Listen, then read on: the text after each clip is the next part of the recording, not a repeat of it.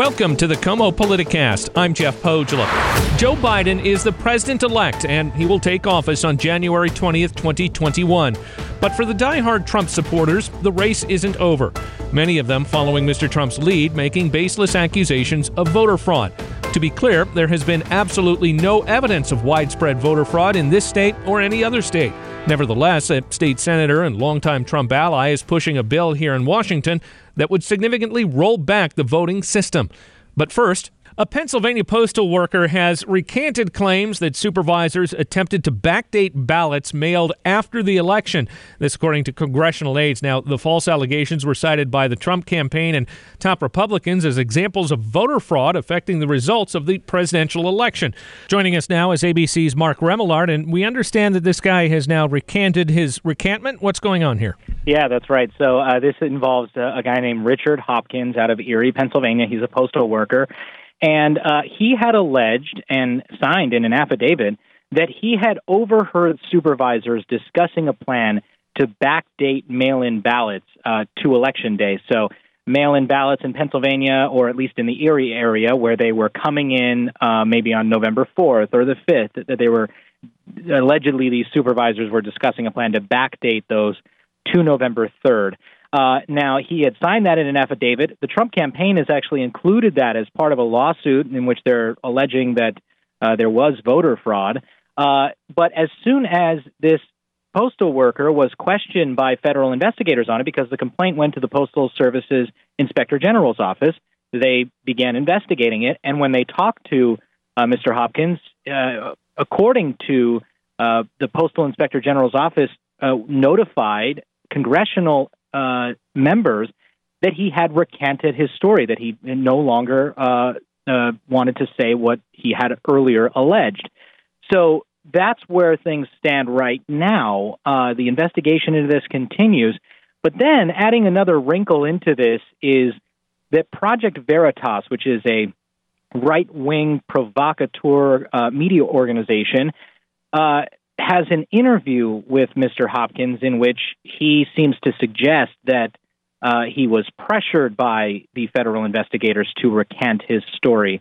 Uh, now, again, that's Project Veritas, and uh, you know, I, I think that anything that they uh, put out should be taken with a, you know, uh, some healthy skeptic skepticism, uh, given their history. But at the same time, this is what they're alleging. Uh, again, it's part of a Trump campaign lawsuit at this point, but uh, interestingly enough, the Trump campaign has had to kind of walk two lines with this. They included it in this lawsuit, and on the one hand, say that Mr. Hopkins' claims were very detailed and named names and, and were, were important. And then on the other hand, uh, lawyers had also said, well, it was only one of a number of claims that we're making, so they seem to kind of dismiss it at the same time, or, or at least suggest that it, you know, doesn't substantially alter their allegations. Well, I'm no lawyer, but this sounds like if, in any case, for whichever side asks Mr. Hopkins to testify, he could easily be picked apart as an unreliable witness. And even if his statements were to be taken at face value, wouldn't someone argue that it's just hearsay? I mean, has he presented any actual evidence other than he overheard someone saying something? Right. I, I think you hit the nail on the head there in terms of uh, certainly there's a, obviously questions now about his credibility and about uh, his story and, and how credible that is.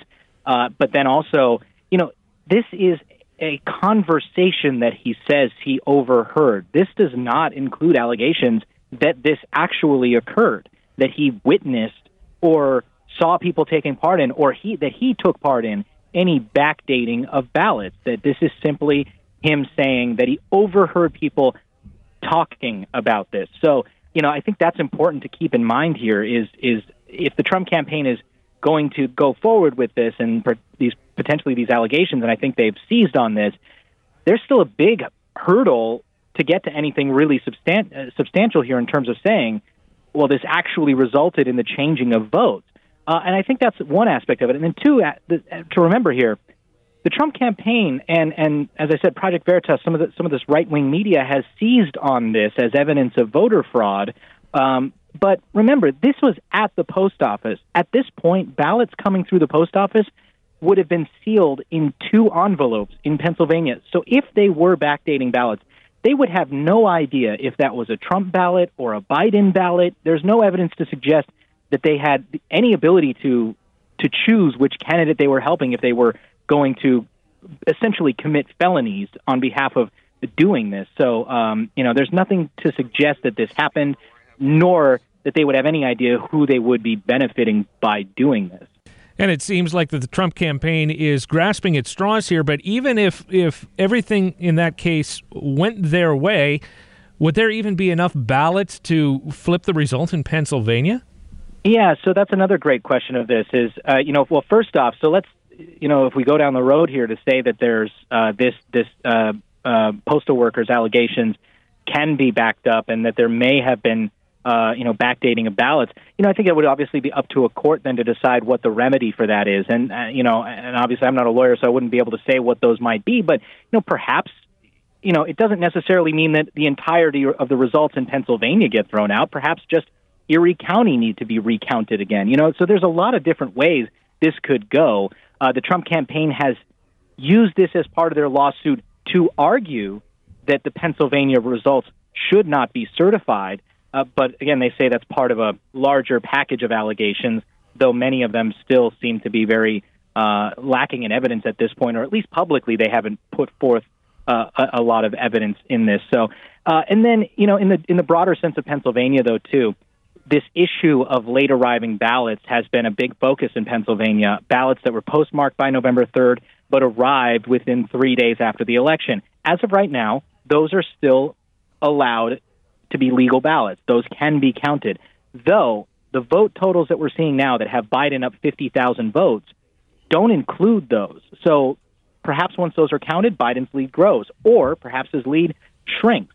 But right now, uh, there's a lot of litigation over this. This could potentially end up in the Supreme Court. Those ballots could be invalidated. It's obviously depending on how the Supreme Court comes down.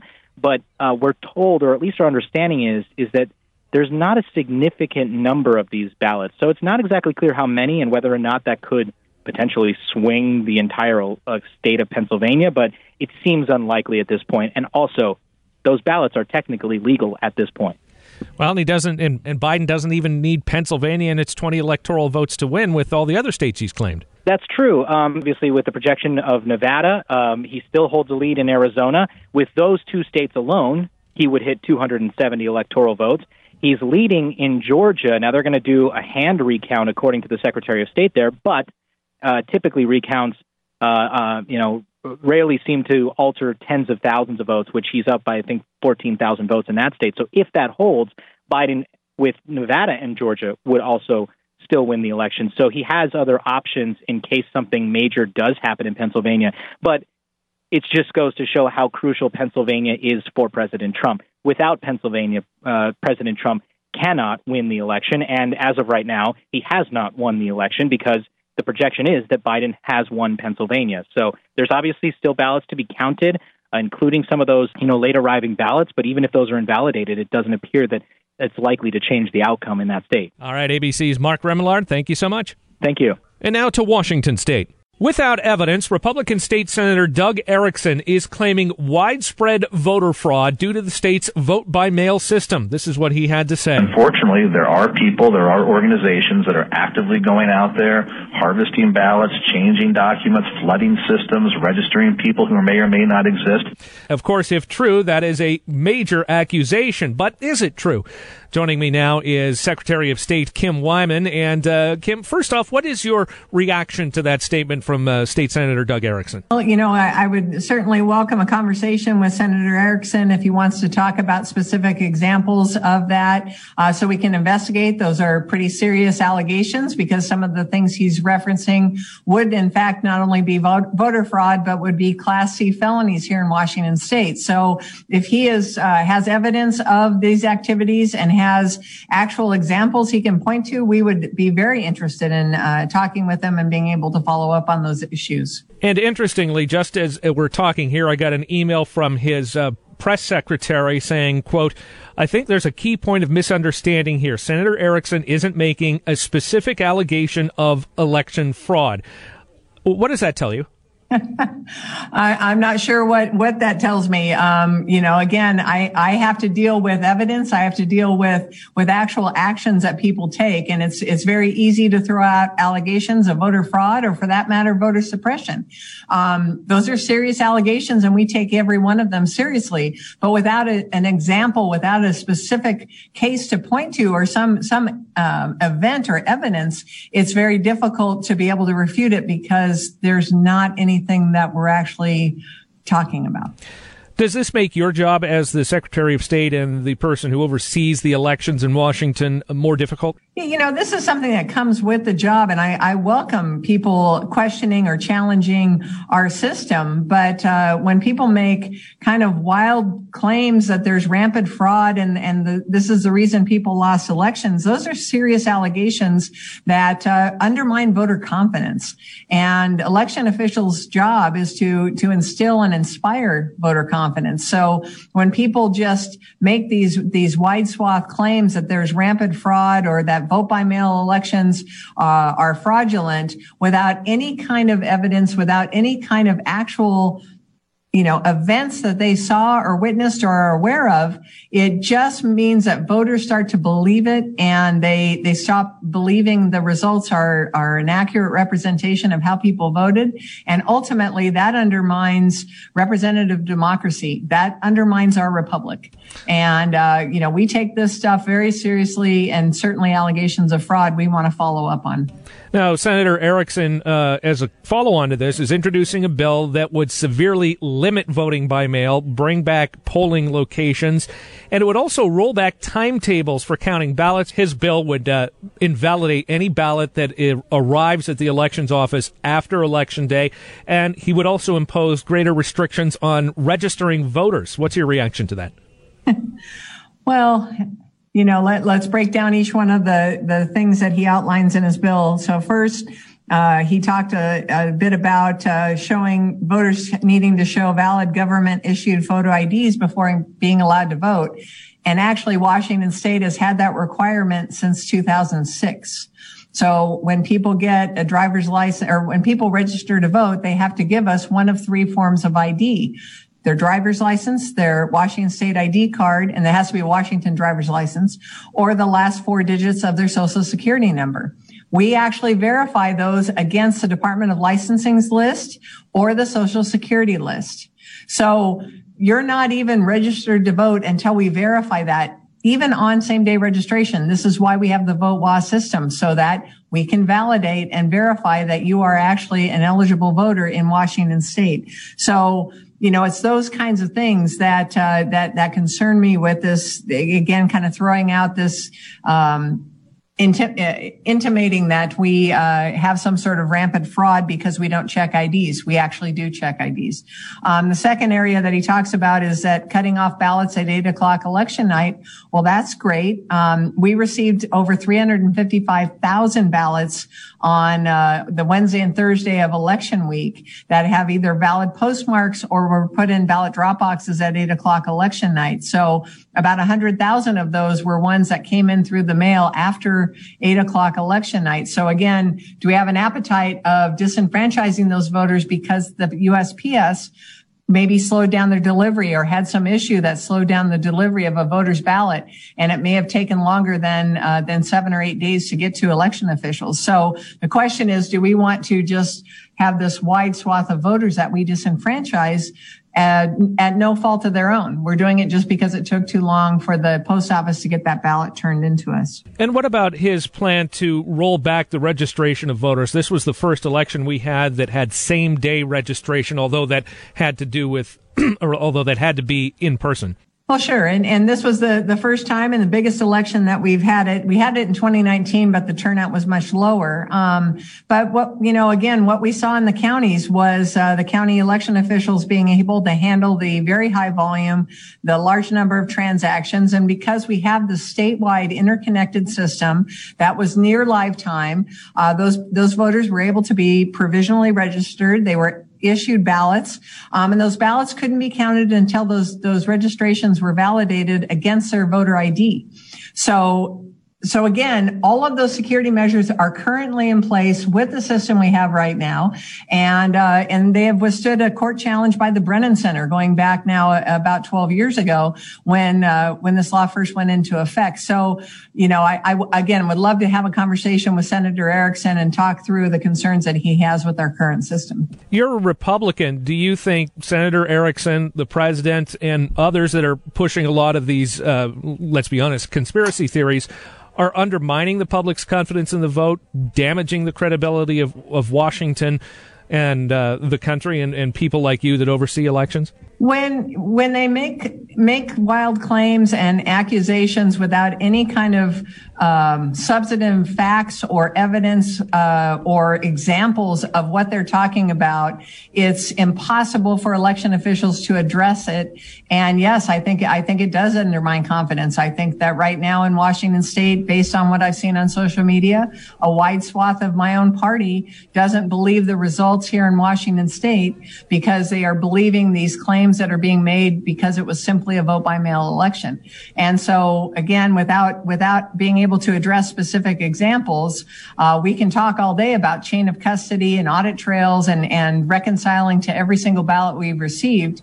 But unless they give us some specific evidence, some specific uh, examples of where they think things are, are amiss, it's impossible for us to refute it. So it just becomes this this allegation that uh, you know there was rampant fraud, and and so you know people are going to believe what they want to believe, and we're going to be here to uh, refute the claims of, of voter fraud if they would bring them to us. I want to play another cut. This is uh, Christopher Gergen. He is uh, Loren Culp's senior advisor. Uh, I talked to him earlier this week asking him what evidence Loren Culp's campaign had about uh, voter fraud. This is what he had to say. So to be clear, you you haven't found any evidence of ballots that have been cast illegally. Well, not yet. You heard the long pause there, and I think that's key to what's going on here. That we haven't seen any evidence of illegally cast ballots yet. Have you seen any evidence anywhere in the state? Uh, no, we haven't, and and realize that this is what election officials do. So, our election ended at eight o'clock on November third. And between that moment until the 24th of, of November, election officials are canvassing the returns. They are verifying uh, signatures on envelopes. They, they are doing all of the due diligence to make sure that the results that we're going to certify on the 24th are accurate and that every ballot that they've received is accounted for. Whether or not it was counted is reported. And if it wasn't counted, why it was rejected. So, um, so again, we welcome the, the criticism. We welcome the questioning. We would love to address actual specific questions. And as soon as they bring some to us, we are, are going to be on it. What would you say Washington's confidence is, the voter confidence in our electoral system here using the vote by mail system? Yeah, I, I think it, uh, based on probably 16 years experience, I would say it depends on which political party you belong to. Um, and I, I, say that because, you know, 16 years after the Rossi Gregoire uh, governor's race, I know that a very large swath of, of uh, the state still believes that that election was stolen, and the other part of the state believes that uh, Governor Gregoire won, and you can't really convince either side otherwise. Um, our state has done an awful lot to um, to reform our system since that election. That was 16 years ago. We have uh, since, you know, created a single voter registration database. We are, now it's a lifetime voter registration database. The counties can reconcile down to the every single ballot that they got back. Um, these are things we couldn't do in 20, 2004. Um, so we've come a long way. I think we've rebuilt the the trust of many voters in Washington State, but but certainly what's happened in the 2020 election at the national level level and what's happening with the governor's race. Um, we certainly have a, a, group of people that are in my party that uh, that that are starting to believe that there was some sort of rampant fraud and cheating that went on, and um, and so again, we're going to do everything we can to try to rebuild their their faith and confidence in our system. Well, the Washington State Legislature convenes here in January. Are there any reforms you would like to see lawmakers take up in addition to what already has passed here in Washington State? Um, you know, yeah, there's a few things we want to look at. Uh, one, one of my top priorities, of course, is to uh, try to get the unaffiliated re- uh, option restored for the presidential primary. That's not really a reform measure. That's just something that we had a lot of uh, voters who were very angry about during the presidential primary. But uh, one thing I would like to do is uh, talk about ballot collection and really building in safeguards. if we're going to allow ballot collection, to build in safeguards for both the voter and the ballot collector, and and have uh, have some sort of accountability in that system because right now it's really pretty wide open and uh, people could make claims uh, on either side that there was some sort of fraud or um, you know nefarious activities happening on ballot collection and I think that if we could clean that up a little bit it would it would restore a little bit of confidence. What's the situation with ballot collection here in Washington State? Uh, I mean, as I understand it, uh, you have people that collect ballots and uh, from various people who don't have time to put them in the mail or go to a Dropbox. So I, I guess the the concern would be that those ballots aren't counted rather than illegal votes being counted. Is that correct? Well, ballot collection is just kind of a gray area at this point. Um, you know, first of all, you have to find voters who are willing to give a stranger their ballot or entrust their ballots returned to someone, you know, beyond their control. I believe currently our state law says that, that it should be someone in your family or someone in your household that returns your ballot. But with ballot drop boxes and mailboxes, it's very difficult to enforce. So, um, you know, we're just, we're starting to see things around the country in North Carolina and, and down in California in this election cycle that, uh, you know, do point to a need that we probably need to put some fences around that and define what, uh, what the accountability measures are for someone that takes another person's ballot and what responsibility do they have to turn it in. And right now it's kind of the wild, wild west and there's no real fences around that process. So, um, if a voter gives their ballot to a stranger, they really have no guarantee that that ballot's actually going to make it to election officials. Have you heard any reports of concerns around that issue? No, uh, you know, similar similar threads. I hear, uh, I depending on what uh, what room you're talking to, it's it's either the uh, you know a political campaign or it is a church or it's a union that is turning in ballots and collecting ballots on behalf of someone else.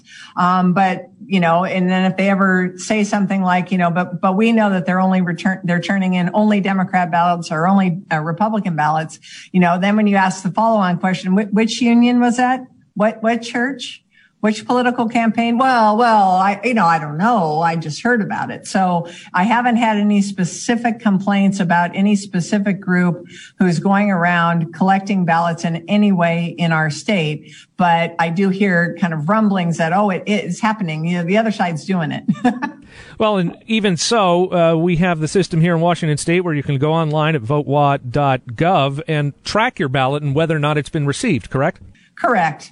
Correct. And, and I think, you know, I'll give you a good example. One of the concerns I have. So a few years ago in Oregon, a woman who was very well intentioned, uh, was in a book club or some group of, of her friends. And it was right before election day. And she said, Hey, I'm going to be going to the ballot drop box. Why don't you give me your ballots? I'll drop them off for you. And she collected, I don't know, 10 or 15 of her friends' ballots and forgot to and realized the day after the election she hadn't dropped them in the, the ballot drop box, calls in a panic to uh, election officials who explained to her that it's too late.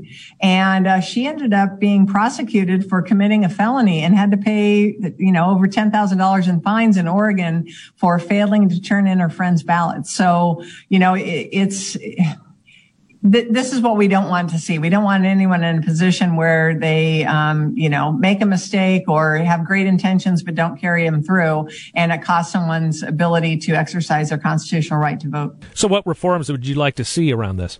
Well, one, you know, personally, I would discourage the practice because I think it's fraught with with peril. Um, a- again, when you take custody of someone else's ballot, that's a big responsibility, and if you you know, might have a good intentions and might make a mistake and not get it turned in on time. And now that's, that's on you. But, um, if somebody is going to collect ballots, I think there should be some sort of receipting system. One, that ballot collector should be keeping a log and a list that they turn into the county auditor. And that's as much protecting the collector as it is the voter. So, uh, so if you, you know, Jeff, if you wanted to accuse me of not turning in your ballot because I collected it from you, I would have no recourse right now and it would be your word against mine. I couldn't prove that I took your ballot or that I didn't take your ballot, but you know, you know that I'm a Republican. And so I, I think that you're a Democrat and I didn't turn your ballot in. So, you know, trying to, to, give some protection to the, the ballot collector and then also a receipt given to the voter. So the voter can say, can check. And if their ballot isn't turned in, then they can say, gosh, I gave my ballot to John Smith on this date and he didn't turn it in. And then they can go to John Smith and he can show, gosh, I, you know, yes, I did. And I turned it into this drop box. And it's really just kind of creating a chain of custody for that ballot collection process, not making it too onerous, but just really doing something to protect both the collector and the voter. All right, Secretary of State Kim Wyman, the person who probably has the toughest job in Washington state right now. Thank you so much for joining us. Oh, you're welcome. Take care. And of course, we will continue to bring you the latest on the election and election reform. Just stay tuned to this feed. That will do it for this episode of the KOMO Politicast. If you like the show, please leave a rating and a review in Apple Podcasts. And for more, be sure to check out our other shows, such as KOMO News This Week, Life Beat with Marina Rockinger, and our hourly news updates. Available at komonews.com slash podcasts or your favorite podcast app. I'm Jeff Pohjola. Thank you for listening, and have a good week.